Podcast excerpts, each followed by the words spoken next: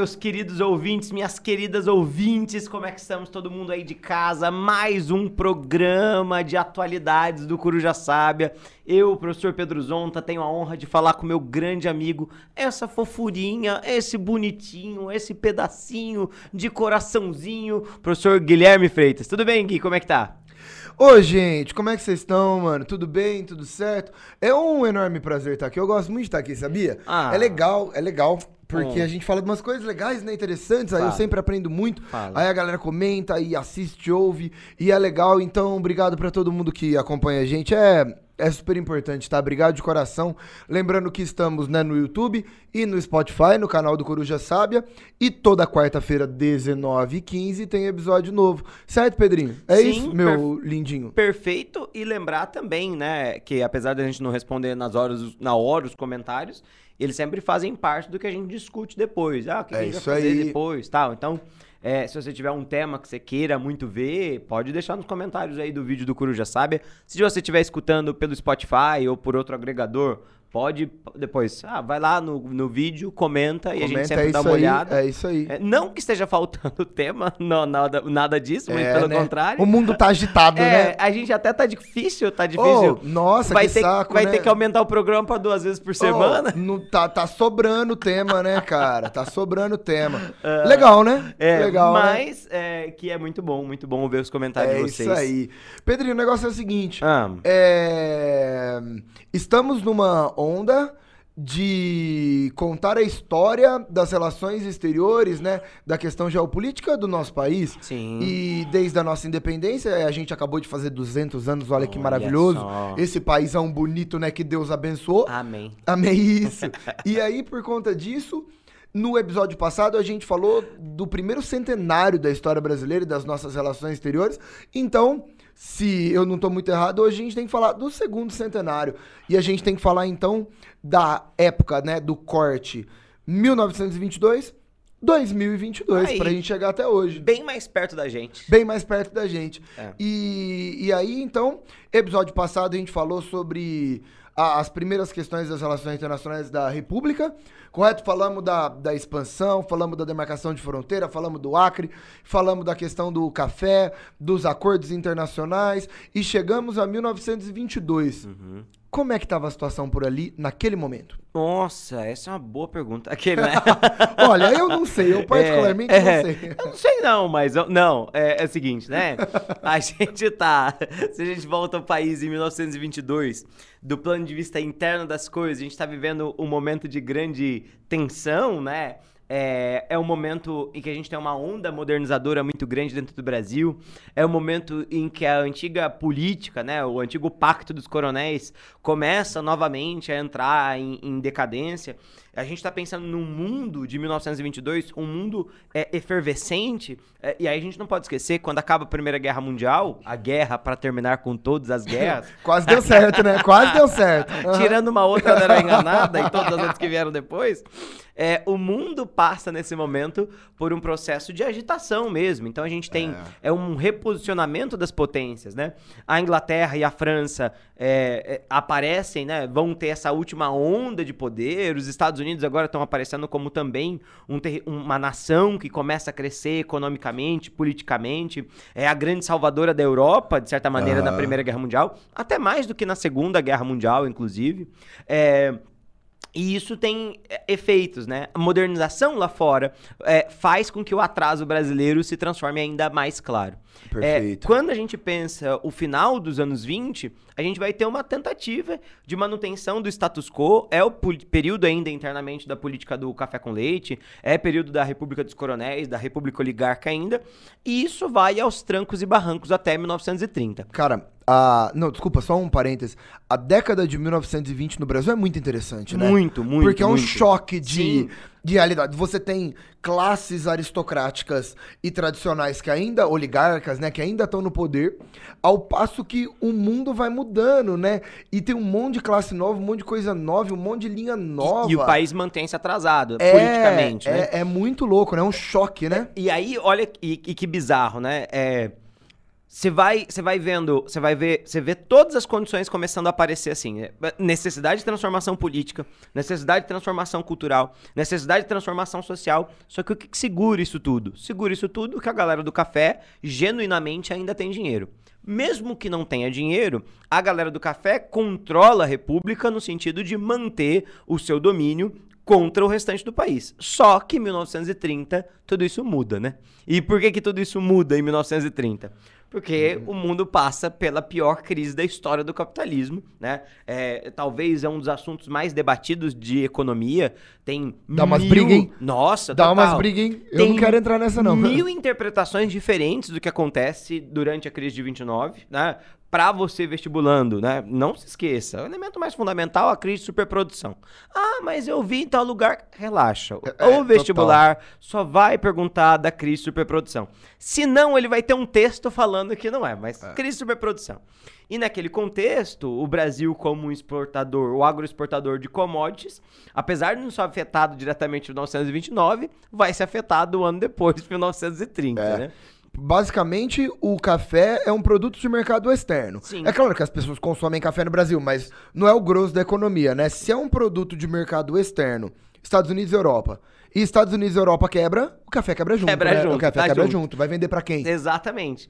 E, e, esse é um efeito. E aí, sempre, né? A gente, desde quando a gente faz esse podcast, desde quando a gente começou, a política externa reflete muito o que acontece internamente da nação. E aí o que a gente vai encontrar nesse momento? Se lá fora a gente tem essa transformação profunda da estrutura econômica global que mergulha os Estados Unidos numa crise deflacionária de 10 anos, que mergulha a Europa em crise, que vai fazer na Itália com que acenda o fascismo, que uhum. acenda na Alemanha o nazismo, que já existiam, mas nesse momento eles vão ganhar corpo, vão ganhar força. Se nos Estados Unidos a gente tem a formação do Estado de bem-estar social, no Brasil de 1930 a gente tem uma revolução. E essa revolução, a revolução de Getúlio Vargas, que vai tirar do poder as antigas oligarquias cafeeiras e vai tentar colocar no lugar novas oligarquias, né? Exatamente. É, que é justamente o que o Getúlio Vargas é. faz. É, e aí o que, que a gente vai encontrar no país? A gente vai encontrar um Brasil na década de 1930, e isso vai ser característica da era Vargas, 30 até 1945, é muito mais preocupado com o desenvolvimento industrial brasileiro. Isso tem é, várias ondas, né? Mas isso vai refletir o quê? Vai refletir na maneira com a qual se faz a política fiscal do Brasil. Você vai ver um crescimento daquelas leis protecionistas do mercado para tentar impedir que os produtos de fora entrem no Brasil, e essa é a famosa substituição de importação. Uhum. A ideia do Brasil começar a produzir aquela indústria que vinha de fora, principalmente bens de consumo rápido, é, e conforme o tempo passa, o sonho do Getúlio Vargas é fazer com que o país acabe desenvolvendo as chamadas indústrias de base. Uhum. E aí, essas indústrias de base, elas acabam se vinculando muito com o Brasil graças às suas alianças externas, perfeito? E aí, por que que isso vem, se vincula muito? Porque essa passagem, a década de 1930, representa muito uma mudança global. Esse momento é o momento em que as potências europeias não estão tão bem, que os Estados Unidos estão se reconstruindo, mas estão se reconstruindo com uma economia é, que se sente que vai ser uma economia muito poderosa. Isso é uma característica interessante do mundo, né? Os Estados Unidos, apesar de muito importante no fim da Primeira Guerra Mundial, não sai por aí como uma nação que é uma potência econômica, tanto que obedece ainda às vontades da Inglaterra, obedece às vontades uh, da, da França, mas a partir da década de 1930, principalmente ali a partir do 36, a gente vai encontrar a aproximação entre Estados Unidos e Brasil, né? Esse vai ser o momento em que os Estados Unidos mudam sua postura em relação ao restante do globo, é o momento da formação da chamada política da boa vizinhança pelos Estados Unidos. E aí, vale destacar que os Estados Unidos, final do século XIX e começo do século XX, lá do 1890 ao 1910, 1920, é os Estados 1915, é os Estados Unidos da política do Big Stick, que sai igual um maluco, invadindo os inimigos, invadindo os aliados, invadindo o México, invadindo o Panamá, dominando as ilhas no Caribe os Estados Unidos, depois da crise de 29, vai vir com uma outra postura, né? Que é a postura do amigão. A ideia de, olha, Perfeito. vamos juntos aqui construir a América. O Brasil vai entrar nesse esquema, o México vai entrar nesse esquema, né? Que vai ser uma grande característica da aproximação dos Estados Unidos nesse momento que ainda precede a Segunda Guerra Mundial. É. E eu acho legal também, eu acho interessante nessa, nessa conjuntura que apesar dos Estados Unidos ascender como grande potência global após a Primeira Guerra Mundial, novos inimigos e novos países que são passíveis né, de serem as próximas potências surgiram. É muito interessante falar que a partir de 1917 tem uma revolução na Rússia. Em 21 a gente já chama né, de União Soviética uhum. e essa União Soviética não para de crescer. Uhum. Em 1924 Stalin assume e a União Soviética cada vez caminha mais para ser uma potência. Sim. Os Estados Unidos sabem disso. Cara, que em 33 e em 34 o Hitler subiu na Alemanha. Uhum. E, e eles estão muito poderosos. A Itália fascista tá voando. A Europa ela tá se reconstruindo, ela tá crescendo. Então, os Estados Unidos pós é, New Deal e pós-crise de 29, é um Estados Unidos que pretende manter a sua posição de grande potência no mundo. Sim, sim. Por quê? Porque tá aparecendo gente nova aí. Uhum. A Alemanha tá explodindo de crescer. Uhum. Cara, a União Soviética tá explodindo de crescer. Né? Na Europa eles vão chamar de cordão sanitário, né? Uhum. E essa preocupação com o socialismo, o Brasil já tem partido comunista. Sim, sim. Então, é, e, e isso é interessante a gente pensar a ideia é, da imigração, né? É. é. Ah, que tradição socialista o Brasil tem? Não, não tem. Mas mas tem muita imigração que vem para cá. Mas os italianos têm. Né? Exato, né? exato. É, os italianos, parte dos espanhóis que vêm, é. né? Parte desses portugueses. É, é, o socialismo, o anarquismo entra no Brasil Cara, através a, dessa... a greve geral de 17, 17, famosa lá, tá associado a imigrantes. A formação do PCB tá associada a imigrantes. Sim. Cara, o Luiz Carlos Prestes, nessa época, ele vai fazer um curso lá na, na União Soviética, é, né? É. Então, o, a onda global ela tá relacionada à história brasileira, né? Não tem Sim. como. O Brasil tá inserido em lógicas internacionais. Sim, e aí é tá legal a gente pensar bem aquela questão do período lá do, do, do governo do Getúlio Vargas, do período do... do constitucional? Período da, do período do governo constitucional, de 34 até 37, é, que é um período em que a gente vai ver crescer dentro do Brasil é um socialismo com inspiração soviética, e um fascismo com inspiração italiana e, e nazista, né? É, exato, exato. Essa coisa hum. bizarra. É, é isso, né? É. O famoso integralismo é. de Plínio Salgado. É. Mas Beleza. isso mostra, isso mostra o tanto que o Brasil está colocado mediante as questões internacionais. Porque pensa o segundo reinado. Muito lentamente as coisas da Europa chegam no Brasil. Nesse contexto ali do começo, do pós Primeira Guerra Mundial, com esse avanço que o Brasil vai ter, a gente vai ver a chegada de muitas dessas coisas, né? Hum, outra. Uh, ia falar alguma coisa? Não, não, vai. Eu posso fala, ir? Pode você, ir. Se você quiser, pode você não, pode não, ir. Sem, sem, sem, ah, então tá bom. Mas se você fala, tá? Uh, uh, que eu te obedeço. Então tá bom. Vai. oh, e é louco que pensando nessa linha, que o Vargas ele é um nacionalista, né? Sim. E, e, isso eu acho interessante no primeiro governo Vargas, na era Vargas, e depois quando ele volta também. O Vargas, ele tá barganhando. Sim. Ele tá, ele tá brincando ali. Ele não é o cara, o Getúlio Vargas, ele não é um cara aberto à política externa e, nossa, quero. Não, o Vargas é um nacionalista. Uhum. Ele trabalha com um desenvolvimentismo próprio. Então tem a ideia dos Estados Unidos bem e os Estados Unidos quer chegar, mas ele exige. Uhum. Então, contar a história dos governos Vargas, por incrível que pareça, é contar uma história de muito investimento estadunidense no Brasil. Sim, sim. De muito investimento, né? Quando vem o Roosevelt, a história da da base naval que eles criam no Nordeste, de todo esse processo, de todo esse esquema, é, é uma história de muito investimento estadunidense, tá? Então todo mundo pensa no âmbito cultural, e aí explode Carmen Miranda, né? uhum. né? E aí explode Disney, e o Zé Carioca, né? Que é uhum. interessante. Mas é um plano de. É um projeto, né? De explosão de investimento estadunidense no Brasil. Sim. É, e essa, eu acho que essa é a principal característica que a gente pode encontrar em tudo que existe do Vargas, assim.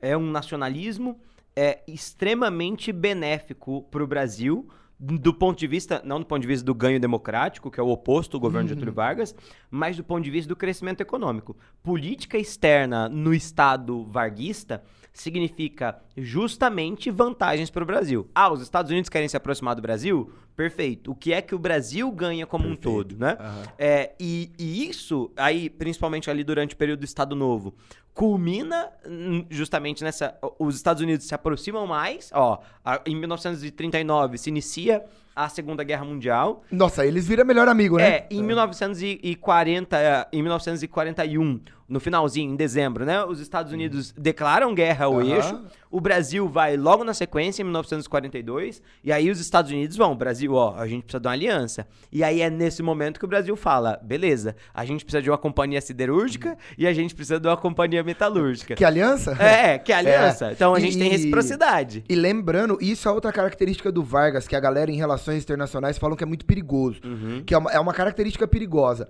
Ele sempre vai buscar uma amizadezinha com o inimigo Aham. Pra, pra forçar o acordo aqui. É. O Vargas tava cheio de acordo com a Alemanha nazista. É, E boa tava parte, cheio de boa acordo parte com a Alemanha nazista. do alto staff do Getúlio Vargas falava, não, não faz sentido você se aproximar dos Estados Unidos. Os nazistas claramente vão vencer a Segunda Guerra Mundial. e, e parece, é muito reticente. É, o Vargas tem um excelente contato com a Alemanha nazista. Vale apontar o que acontece com a Olga Benário. A Olga Benário é deportada à Alemanha nazista como um sinal da boa relação entre Brasil e Alemanha. E lá ela é judia, acaba sendo presa, inclusive vai morrer num campo de concentração. Né? É um democrata esse Vargas, É, né? é- Um humanista. o oposto. É um humanista, é né? o oposto total É um disso. democrata. É um oposto É. total. Então, e, e é isso. O Vargas, ele trabalha com esses interesses, ele vai barganhando de um lado, vai barganhando de outro e vai conseguindo essas vantagens. E, de novo, agora falando sério, tudo às custas da democracia, né? Sim. E ninguém tá preocupado com isso a essa altura do campeonato. Inclusive, e só, só terminando, é essa a, a discussão da, do fim do Estado Novo, né? O cara ultra autoritário num governo com claras características fascistas que vai pra guerra lutar contra o fascismo, né? Ué, ué.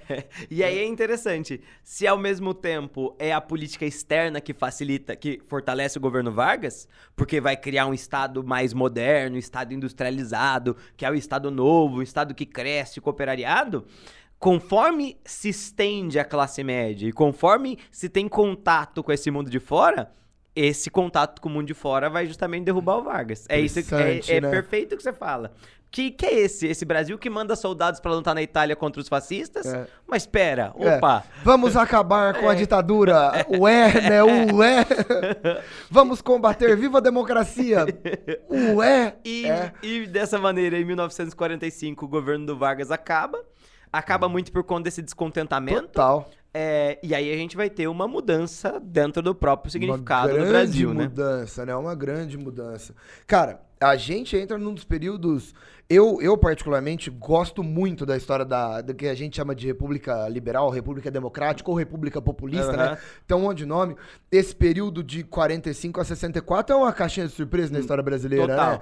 Eu acho muito interessante, eu adoro estudar isso. Bom, vamos lá. É, algum- algumas informações prévias, então, pra, pra gente conseguir entrar nas discussões. Primeiro ponto, é, acabou a Segunda Guerra Mundial e não demora para o planeta se configurar numa nova lógica de ordem mundial, que é a lógica da Guerra Fria. Primeiro, os Estados Unidos mais potência do que nunca, né? Nessa linha meio keynesiana, né? Dos Estados Unidos, os caras estão voando. Lembrando que os Estados Unidos terminam a Segunda Guerra Mundial fazendo o único ataque à população civil com, com bomba atômica e nuclear da história, né? Aham. E, e depois de Hiroshima e Nagasaki, as pessoas olham para os Estados Unidos de forma diferente. E é bom lembrar também que o Stalin derrotou a Alemanha nazista. É, pensar, pensar na queda do Terceiro Reich é pensar no ataque soviético, né? O, o- a União Soviética, que foi o país que mais perdeu soldados na guerra, inicia um projeto de expansão de contraofensiva em cima do Hitler, que, que termina lá em Berlim. Então a União Soviética sai como uma potência assustadoramente grande os Estados Unidos saem como uma potência assustadoramente grande. Entramos no famoso mundo bipolarizado, no famoso contexto internacional da Guerra Fria. E primeiro ponto, é impossível pensar é, em história brasileira no contexto da Guerra Fria sem associar com a Guerra Fria, tá? Essa é a primeira coisa. Então, enquanto existir Guerra Fria, pensa no Brasil no contexto da Guerra Fria. As coisas que acontecem aqui estão muito ligadas a isso, beleza? Um outro ponto. O que rola neste período na história brasileira é uma briga do que a gente chama de alinhamento ou autonomia, ou entreguismo ou nacionalismo. É a ideia de que, é óbvio, né? Isso é claro, a potência próxima ao Brasil é os Estados Unidos. E os Estados Unidos vai fazer uma baita de uma pressão perante o Brasil para que o Brasil seja extremamente alinhado aos Estados Unidos. E isso complica, porque daqui a pouco tem Revolução Cubana, o bloco socialista no mundo vai crescer, e os Estados Unidos carregam um medo gigante de que outros países cada vez mais é, sigam lá do comunista, sigam lá do socialista deste contexto internacional. E os Estados Unidos vai fazer de tudo para ter o Brasil na mão, né? O Brasil de forma extremamente alinhada. Alguns presidentes vão encaixar muito bem nisso, outros presidentes não vão encaixar bem nisso. Eu acho importante a gente falar, Pedro, não sei se a gente entra num ponto é delicado aqui, acho que é uma discussão complexa atualmente, mas o Brasil nunca esteve perto do comunismo, né? Nunca foi organizado um, um, verdadeiro golpe comunista bolchevique direto no Brasil. Cara, a gente vai ter intentona comunista lá com o Luiz Carlos Prestes, que é, que uma, é pífia, né, no Rio Grande é. do Norte. O Brasil nunca teve um projeto de um golpe comunista, e, e isso eu falo sem medo aqui da briga, porque isso é uma visão historiograficamente totalmente Está... aceitável correto, e pronta, é, pronto, correta. Pronto. Tem... É, o Brasil nunca chegou perto disso, mas no contexto da Guerra Fria, qualquer coisinha dá medo, né? Sim. Então, no contexto da Guerra Fria, qualquer presidente que busca mais autonomia, qualquer presidente que se mostra um pouquinho mais tolerante com o país socialista, qualquer presidente que não come tanto na mão dos Estados Unidos, já soa comunistão, é, né? Comunista. Já soa socialista. É. Concorda com essa minha com, visão? Completamente. Ao ponto dos grandes presidentes, do, dos grandes presidentes não, mas dos presidentes nacionalistas do período levarem a peixe de serem socialistas por não hum. serem tão alinhados aos Estados Unidos, né? Para mim a história mais incrível disso é o Vargas, né? É. Gente, o Vargas subiu no poder e ele tem uma, uma prática totalmente anticomunista. Uhum. O Vargas deu o golpe no Estado Novo em cima da justificativa de que ia ter um golpe comunista no Brasil, que era fake, que ele que fez. Uhum. A história do Vargas é isso, é pegar, cara, socialista comunista e mandar pra Alemanha pra ser pra assassinado fora, e mandar pra fora. pra fora. O Vargas odeia isso. Sim. A ponto de que quando o Vargas volta, ele é taxado de comunista, né? É. Bem o Vargas, é, né? É. De todos os políticos do mundo, esse é o único que não é comunista. Por quê? Porque o Vargas é um nacionalista que vai tentar minar a influência dos Estados Unidos no Brasil. E aí ele já soa, Sim. já soa socialista. É claro que ele não é socialista. É. E mesmo opositores do Vargas, como é o caso do, do Jânio Quadros, que é um, um dos políticos mais tradicionais antivarguistas, que inclusive é um dos caras que levanta a ideia de que o Vargas é um comunista, também é taxado de comunista. Então, veja que nesse, nesse contexto, isso é um contexto que os próprios Estados Unidos vão passar, né? O macartismo. A caça às bruxas. É, caça às bruxas. Toda política é, de estado de bem-estar social, que no estado varguista é a base do estado, ah. passa a ser taxada de anticapitalista, de comunista, é, portanto. Tipo, né? eu respeito a autonomia cubana. Meu Deus do céu. É. Eu defendo que as pessoas não morram de fome. Nossa senhora, é, é, é um é, negócio... É, e aí, acho, Gui, que vale a pena, né? Tipo, é, é, pensar nesse sentido, né? No, nos, nos, nesses presidentes. Vamos falar lá. do Dutra, é né? isso aí. Bom, pensando... Quer, quer mandar? Não, quer pode, começar? pode falar, pode falar. Não, eu vou, vou dar uma passada rápida é, pelos presidentes, então, e vamos lá. Bom, é, primeiro ponto. A gente tem Eurico Gaspar Dutra. O Dutra, que é o primeiro governo que vem logo após o Vargas, tá? Nas primeiras eleições. É, o Dutra é um dos presidentes mais entreguista, mais alinhado aos Estados Unidos. O Dutra recebe o presidente Truman no Brasil. E o Truman é o cara da doutrina Truman, né? Uhum. O cara que inaugura a Guerra Fria. E é fundado no Brasil, isso é importante, tá? A ESG, a Escola Superior de Guerra, que é uma escola militar diretamente alinhada aos Estados Unidos, que vai ser a base ideológica da nossa futura ditadura, né? Bom, depois do Dutra volta o Vargas. E aí é o governo democrático de Vargas, digamos assim, que é um governo muito nacionalista e muito populista. Na verdade, Pedro, não sei, tem uma discussão sobre isso. Mas o populismo mesmo do Vargas está aqui, né? Sim. O, a característica populista dele, aqui tem a Petrobras, Aqui tem toda a política dele nacionalista, trabalhista. Aqui o Vargas, o pai dos pobres, é. que se coloca, né? Aqui ele duplica o valor do salário mínimo em 54. É, é isso aí. É isso, né? E é, é oh, duplicou o valor do salário mínimo. Nacionalismo e, e nacionalismo, nacionaliza petróleo. Isso. Cara, trabalhismo, aumenta salário mínimo. Coloca isso no contexto da Guerra Fria. Comunista. É, e é essa aí. vai ser a principal acusação que os jornais vão fazer em relação e aí, ao Vargas. surgiu o DN, um monte de críticas ao Vargas, ele começa a se isolar no poder. A oposição brasileira vai estar do lado dos Estados Unidos, lembrando que os Estados Unidos vai ser oposição a esse governo Vargas. Pressão, pressão, pressão, pressão. Suicídio. Suicídio do Vargas, é. Getúlio Vargas comete suicídio. é, e, e é visto como uma política e uma situação relacionada com a questão externa, né? Sim. Porque existe uma pressão externa contra o governo Vargas, que é um governo fechado e nacionalista. Bom, aí a gente tem toda a questão de, de sucessão, de Café Filho, Luz, blá, blá, blá, blá.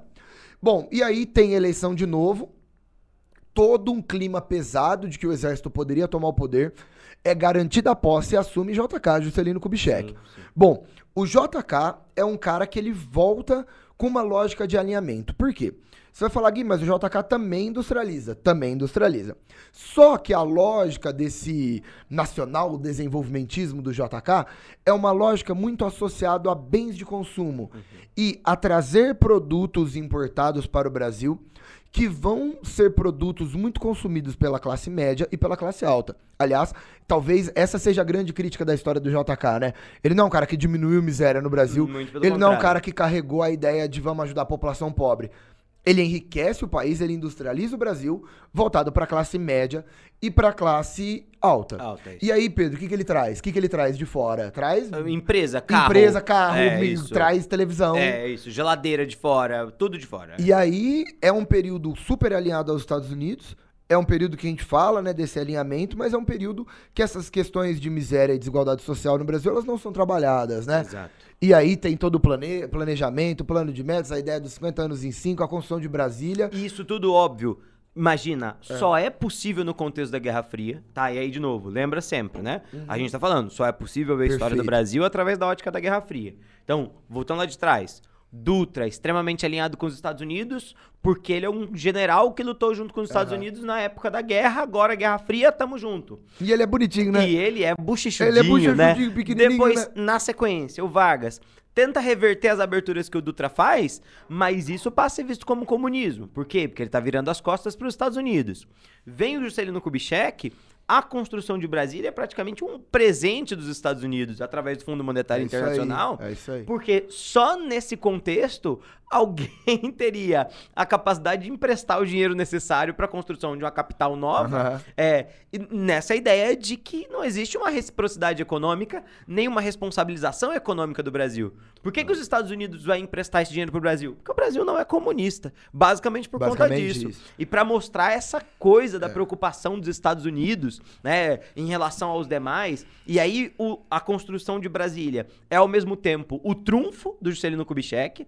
É o momento que o Juscelino Kubitschek, o Juscelino Kubitschek era muito bom, Vivan, vai trazer os grandes nomes da música dos Estados Unidos pro Brasil, vai levar os grandes nomes da música do Brasil É pros o Estados Unidos. presidente Bossa Nova. Exato, exato. É. o cara que tá mega lá de bem e tal. Só que, qual é o problema? O problema é um gasto sem cuidado. E aí, no finalzinho do governo de Juscelino Kubitschek, o Fundo Monetário Internacional vai falar, ô Kubitschek, não, não tem jeito que você tá podendo, você não pode fazer isso. Você não pode gastar o dinheiro à toa, tem que ter responsabilidade. Cadê as contas? o Kubitschek vai falar: "Olha, cansei do Fundo Monetário Internacional, porque eu sou um nacionalista e ele rompe relações com o Fundo Monetário Internacional". Só no... medida boa, só medida é, inteligente, é, né? É, no é. contexto da Guerra Fria. E para piorar tudo isso, ele tá governando quando? Tá governando ali entre é, 56 até 61, é, até 60, né? Uh -huh, 60, 60, uh -huh. chega no final, é, chega 60 80. É, e o que, que, é doido? O que, está acontecendo em paralelo nesse tempo? A Revolução Cubana. Ah. E aí, entenda o seguinte: os Estados Unidos têm medo do socialismo, mas tem muito medo do socialismo que se desenvolva na América Latina, né? Ou na América como um todo. Desenvolveu. Porque é o continente que os Estados Unidos está. E o aparecimento aí. de uma nação socialista no quintal dos Estados Unidos. Cara, a 100 quilômetros da Flórida, né? Nossa, isso vai colocar um nível de noia na cabeça É dos Estados aí. Unidos que é inacreditável. Cara, bem colocado isso, porque a postura dos Estados Unidos muda da- a partir da década de 60 e tem total relação com Cuba. Perfeito. Exato, exato. Bom, Pedro, então vamos lá. JK fez esse governo no Brasil, tudo certo, governou, terminou. A galera fala assim, né? Quando você alinha, você termina o governo. Se não alinhou, não termina o governo. E o JK, então, terminou o governo dele, assim como o Dutra. Aham. É, vai ter eleição no Brasil, temos uma situação estável, presidente Bossa Nova. Pedro, legal no Brasil, tudo certo, tudo bonito, não tem como dar nada errado. Bom. E nas eleições de 1960 foi eleito um, um paulista, um rapazinho que é o meu preferido. Aham. É o meu preferido. Foi eleito pra mim a figura política Cara, das mais interessantes da história brasileira um mocinho chamado Jânio Quadros. E esse rapaz é tudo de estranho que pode existir, é tudo de incongruente que dá pra pensar, é tudo de louco. Ele assume em 61 e ele termina o governo dele em 61 também, tá? É... E a história do Jânio Quadros é uma história muito doida, muito doida. Um dos políticos mais votados no Brasil, uma figura carismática, diferente. E ele entra no poder em 61 quando o clima e o contexto global é outro. Primeiro ponto, e pra mim isso é muito importante. Quando a gente fala de Dutra, quando a gente fala de, de Vargas, quando a gente fala de JK, só tem Estados Unidos e União Soviética. Sim. Agora não mais. Por quê? Porque em 60 a gente já tem uma China bem desenvolvida. Cara, em 60 a Europa já se recuperou. Em 60 o Japão tá voando, né? O Japão, que foi o mais destruído da Segunda Guerra, ele, o os Estados Unidos destrói o Japão e os Estados Unidos empresta dinheiro pro Japão se levantar. Uhum, o Japão já é uma potência. Então, o, o Jânio Quadros pensa assim: meu, eu não vou ficar preso aos Estados Unidos. Porque o mundo já é outro, o mundo tem um monte de possibilidades. E ele cria uma política externa chamada PEI Política Externa Independente. E essa marca acompanha o Brasil até hoje, tá? É que na época foi uma cagada tão grande, tão grande.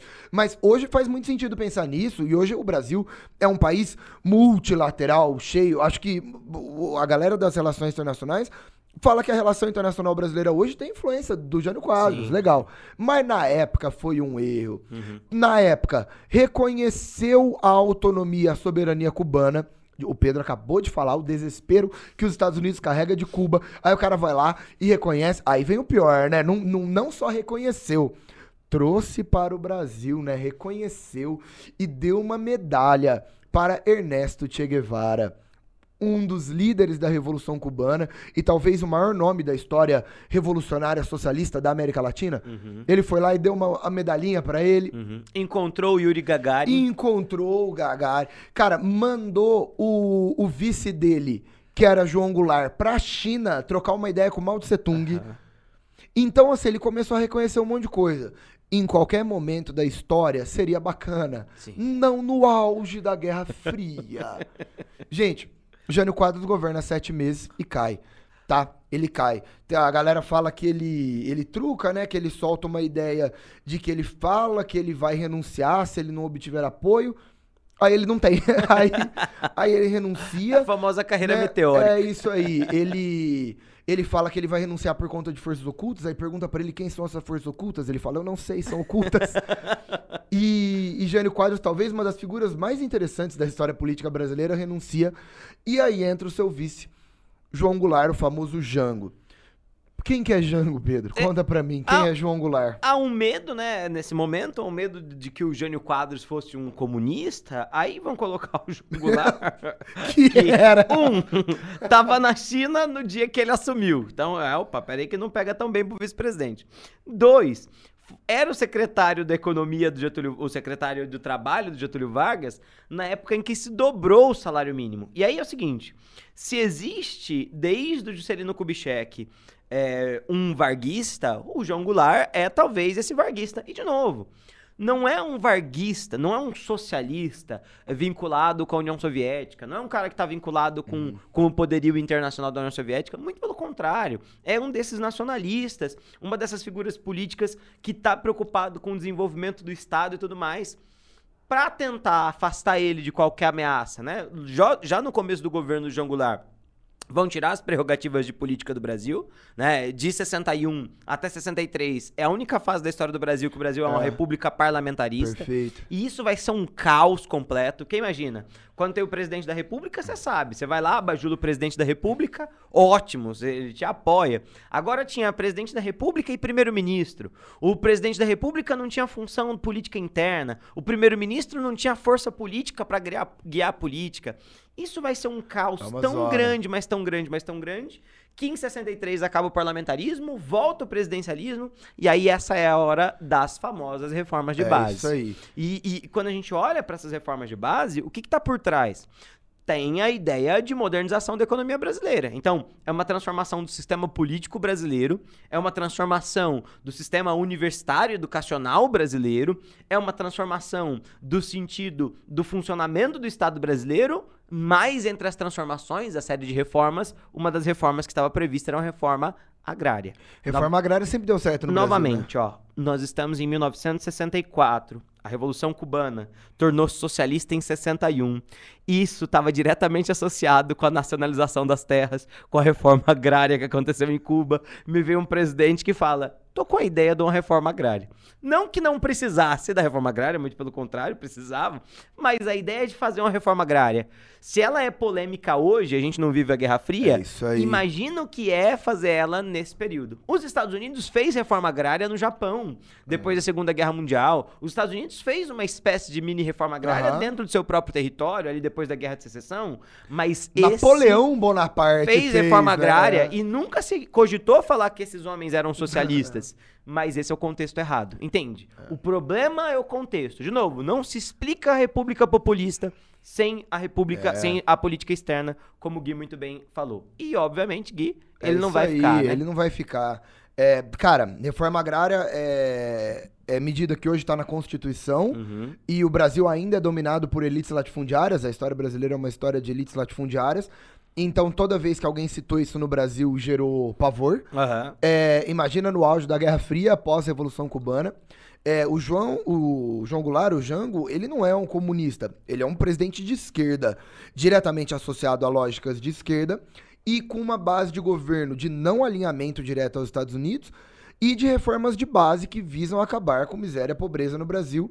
E isso vai ser diretamente associado à lógica comunista. Imagina isso em 64. É, temos o golpe, não estamos aqui né, para contar a história do golpe, nem nada disso. É, mas a gente vai ter um golpe militar e é muito bem organizado a partir de março de 1964. É, os militares tomam poder com amplo apoio dos Estados Unidos, lembrando que os Estados Unidos vai começar a colocar ditaduras na América Latina inteira, tá? E a gente começa falando lá, ser em Nicarágua e Guatemala, e vai descendo e vai falando sobre. Eu e o Pedro a gente já falou, né? O único que não viveu isso daqui foi a Colômbia aqui, Aham. né? E Argentina, e Uruguai, e Bolívia, e tudo que você imaginar. E por conta deste fator, a partir de 1964, João Goulart sofre um golpe de Estado. É, Humberto Castelo Branco assume a presidência e inicia-se o período ditatorial militar, ditadura civil-militar na história brasileira, que é um período extremamente alinhado aos Estados Unidos no contexto da Guerra Fria, certo? E que vai durar 21 anos no Brasil e rola até 1985. Ô Pedro, pra gente começar a falar de ditadura e vir pra cá, vamos rolar uma, uma vinhetinha que a gente não rolou até agora. Ah, é verdade. É, esqueceu, esqueceu da, da vinheta. vinhetinha. Bota Podia uma vinhetinha. Só pra dar um Boa. negocinho aí, só pra dar uma É. separadinha aí, né? É. Então vai lá. Eu, vinheta, eu vinheta. gostei da sua risada. Vinhetinha. Ô, Gui. E aí? Cara, vamos lá. Passando, sendo simples aqui. Aham. É, entender a história da ditadura militar brasileira, antes de tudo, é entender um governo diretamente alinhado aos Estados Unidos, um governo de uma direita conservadora, militar, com uma mentalidade da ASG, da Escola Superior de Guerra, que é uma mentalidade pró-Estados Unidos de combate a medidas esquerdistas e a medidas comunistas socialistas no Brasil e extremamente no bloco ocidental capitalista da Guerra Fria, antes de tudo. O governo que mais simboliza essa situação é o primeiro, tá? O Castelo Branco. Ele é um clássico governo pró-Estados Unidos e co- corta a relação com todo mundo, quebra a relação com todo mundo e faz esse governo. Depois, as coisas vão até tranquilizando, tá? É, o Costa e Silva já começa a ter uma lógica com outros países europeus, É, por exemplo. de- Gente, desculpa. Tranquilizando em relação às relações exteriores, né? É, não, não, mas é disso que a gente tá. Ah, não, não. Não daria outra, outro, outro, outra conotação É, aqui, né? Apesar do fechamento da Não, política interna. Não, ó, estamos fazendo um programa de políticas exteriores, então vai tranquilizando com relação a políticas exteriores. Não, estamos numa ditadura. No quesito política interna, não tranquiliza, muito pelo contrário. Costa e Silva é o governo do AI-5, Médici são os anos de chumbo. Vai se tranquilizando quanto à abertura com relação a outros países. Até mesmo Ok? porque, Gui, acho que vale a pena a gente pensar que é o momento que a União Soviética começa a dar errado. E a Guerra Fria, na década de 70, abranda Ah, é. muito, né? Cara, o Costa e Silva já tem um rolê com a Europa. O Médici é um cara muito de América Latina, né? Uhum. Lembra da usina de Itaipu em acordo com o governo militar do Paraguai, Uhum, né? Então o uhum. Médici, no governo Médici explode a ideia da Operação Condor, Sim. que foi uma grande aliança, um grande plano de cooperação entre as ditaduras da América Latina, claro que encabeçado pelos Estados Unidos, pela CIA. Uhum. Então, a gente tende a ir nessa linha, e até o governo Figueiredo, o governo Figueiredo é um governo muito aberto, né? Esse governo Figueiredo, que é o último presidente da ditadura militar, as coisas já estão bem mais tranquilas na década de 80. É, e um exemplo disso, no governo do presidente Geisel, é, em 1974, o Brasil se reaproxima da China. É, isso tem a ver com a aproximação do próprio Nixon com a China. Total. Então, vale lembrar também, né? Que a Guerra Fria nunca foi diretamente contra a China, sempre foi contra a União Soviética. E a China e a União Soviética nunca foram muito próximas, né? Apesar da China fazer uma revolução socialista também, e apesar de no começo elas estarem, de certa maneira, vinculadas, o, a maneira com a qual, com a qual Mao Tse Tung governa a China descontentava o Stalin. Quando chega a era. a, a- a Aham. próxima era soviética, a forma com a qual a, soviética, a União Soviética é, do Nikita Khrushchev Aham. guia a sua política descontenta a China. Então, se você vê lá é, a Aliança Econômica, Comecon, se você vê o Pacto Total. de Varsóvia, a Aliança Militar da União Soviética, a China nunca fez parte desse bloco. O pensar o, o Khrushchev, o Brezhnev, o Gorbachev, que é o último, Sim, tudo o contrário. Sim. E aí você tem o Mao Tse Tung e depois o Deng Xiaoping na China, né? Sim. Então, eles nunca se bicaram, beleza? Sim. China e União Soviética não se bicam, apesar de ambos, teoricamente, partirem da ideia socialista. Sim, sim. E bom, e aí, Pedro, na ditadura militar, então, é, a gente vai ter uma lógica que começa muito fechada com o Castelo Branco, alinhado aos Estados Unidos. Depois a gente vai abrindo no que diz respeito às relações internacionais, mas sempre com muita perseguição a políticas socialistas comunistas, sempre com o pezinho direito mais forte nos Estados Unidos, né? Uhum. A contar a história das políticas exteriores das relações internacionais no Brasil durante o período militar da ditadura é uma história de Estados Unidos, né? Sem Sim, sombra de dúvidas, sim. sem sombra de A- dúvidas. até mesmo porque é a parceria econômica Estados Unidos-Brasil que possibilita as obras faraônicas lá do período dos anos de chumbo, né? do É, Médici. É, exato, do período do governo Médici. É, e, e, e aí a gente está falando novamente. Já que essas ditaduras são extremamente pró já que o governo brasileiro, perdão, e o governo estadunidense são extre- extremamente próximos, é, a economia brasileira, principalmente essa economia de infraestrutura brasileira, está diretamente vinculada com o financiamento estadunidense, que muitas vezes é feito sem, de novo, sem uma devolutiva, como foi na época do Juscelino Kubitschek, né? É, isso, ao mesmo tempo, é o que vai garantir o crescimento da eh, ditadura militar, só que, ao mesmo tempo, quando essa aliança quebra ou quando os Estados Unidos entram em decadência econômica, a própria ditadura militar também entra em É decadência. isso aí.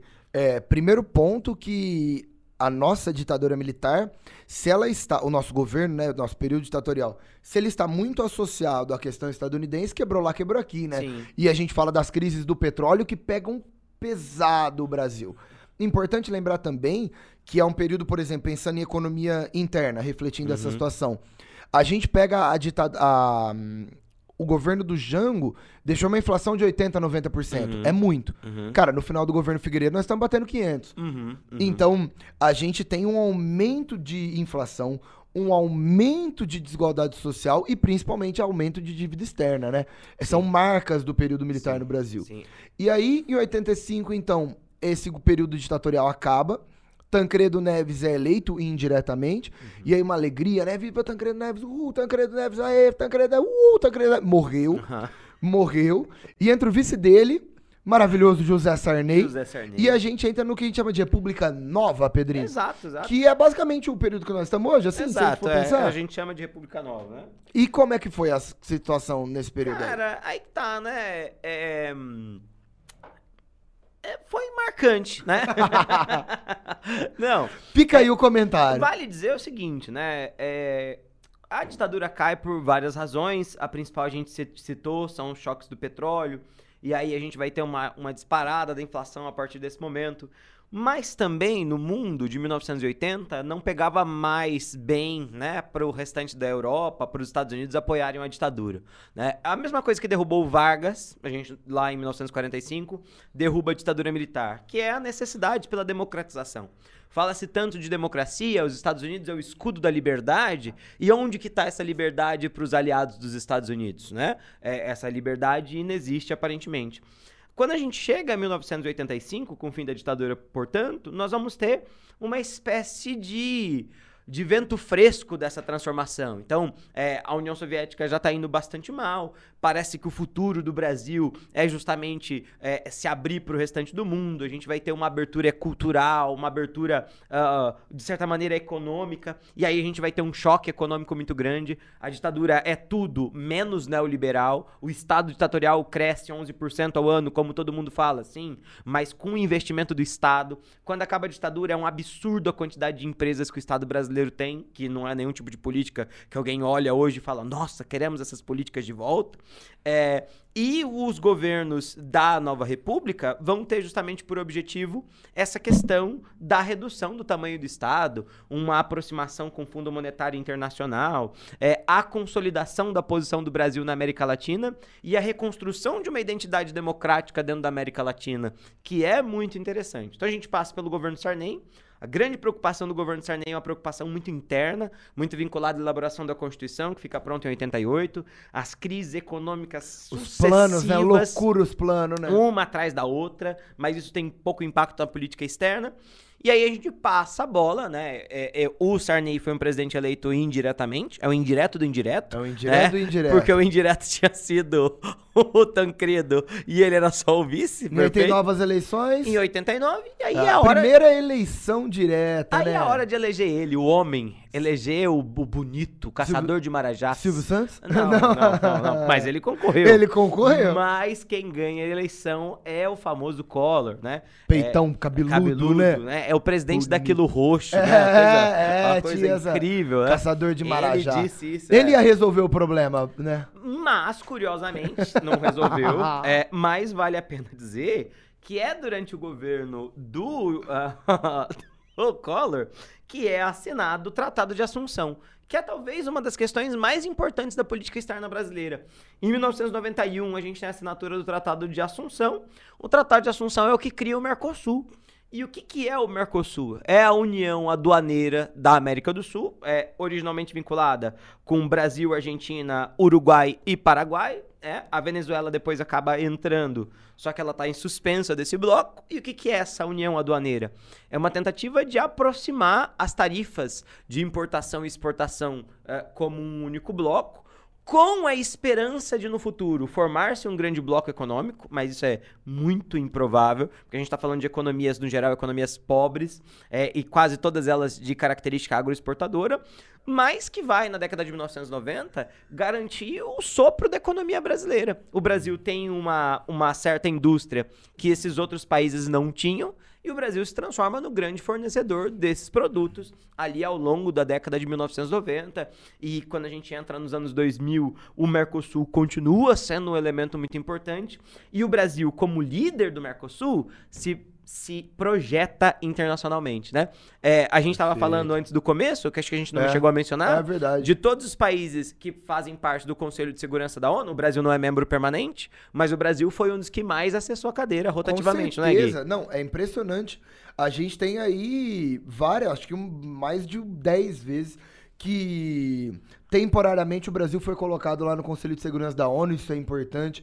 É o país membro fundador da ONU e que é um país que está em todas as instâncias da ONU e que luta por cadeiras permanentes cada vez mais. Com certeza, pensando em América Latina, hoje é o país mais multilateral, é o país com mais acordos, com, com mais relações ao longo do globo.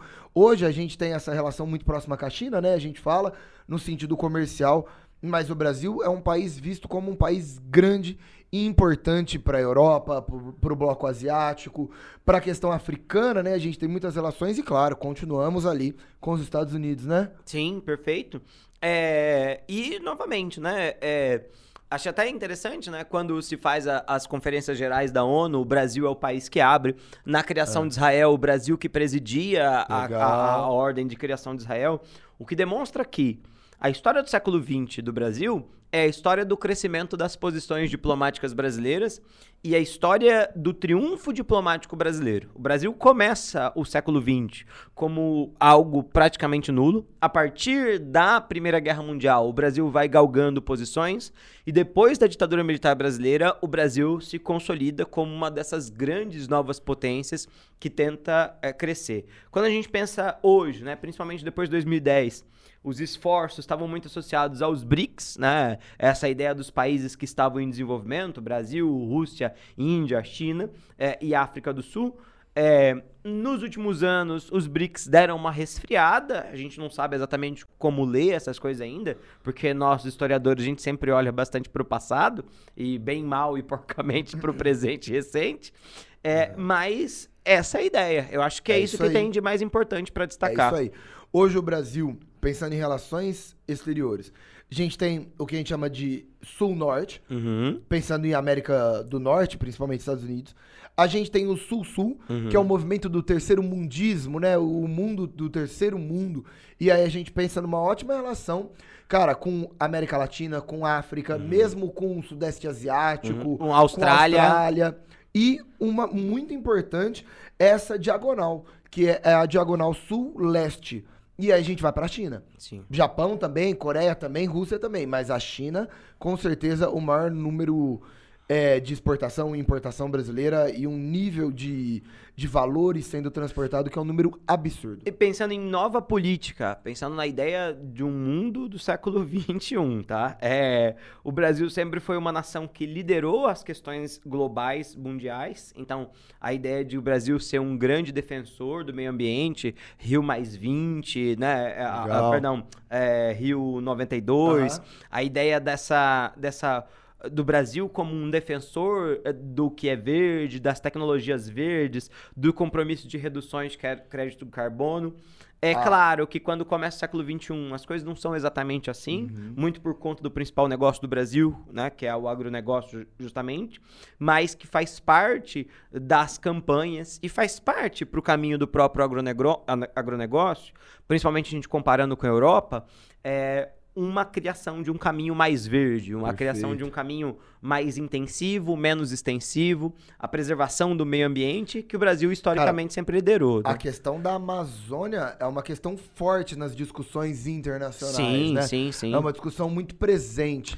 Então, uma boa relação com a Amazônia é quase que uma boa relação global. E quando a gente pensa nos nossos principais compradores, né, principalmente aqueles compradores que têm mais dinheiro para oferecer mais, é, esses compradores se interessam por esses temas. E quando a gente pensa em relação Brasil-Estados Unidos ou Brasil-Europa, é, esses países sempre vão usar isso como moeda de troca. Nós não vamos negociar com vocês porque vocês não preservam o meio ambiente. Então, isso leva a gente sempre a pensar sobre essas questões. Acho que é um pouco isso, né, Gui? É isso aí, é né? Isso. E chegamos em 2022. É isso. Interessante, né? Curioso. Passamos por toda a história brasileira nesses dois sim, episódios. Sim, sim. Ouvir isso daqui é, é pegar muita coisa, né? É muita coisa. É uma revisão. Esses dois episódios são uma revisão excelente para vestibular. Feito. Feito. Tá feito? Exato. Gente, fechou. É, muito ainda para comentar. Vamos falando. A gente se vê toda quarta-feira, 19 e 15 no Spotify e no YouTube, no canal do Coruja Sábia. A gente vai sempre trocando ideia e falamos muito bonitinho hoje, né, Pedrinho? Perfeito, perfeito. Fechou? Então tá bom. Gente, muito, muito obrigado. Até a próxima, até semana que vem. E tamo sempre aí. Um beijo, valeu, muito obrigado. Até mais, tchau, tchau.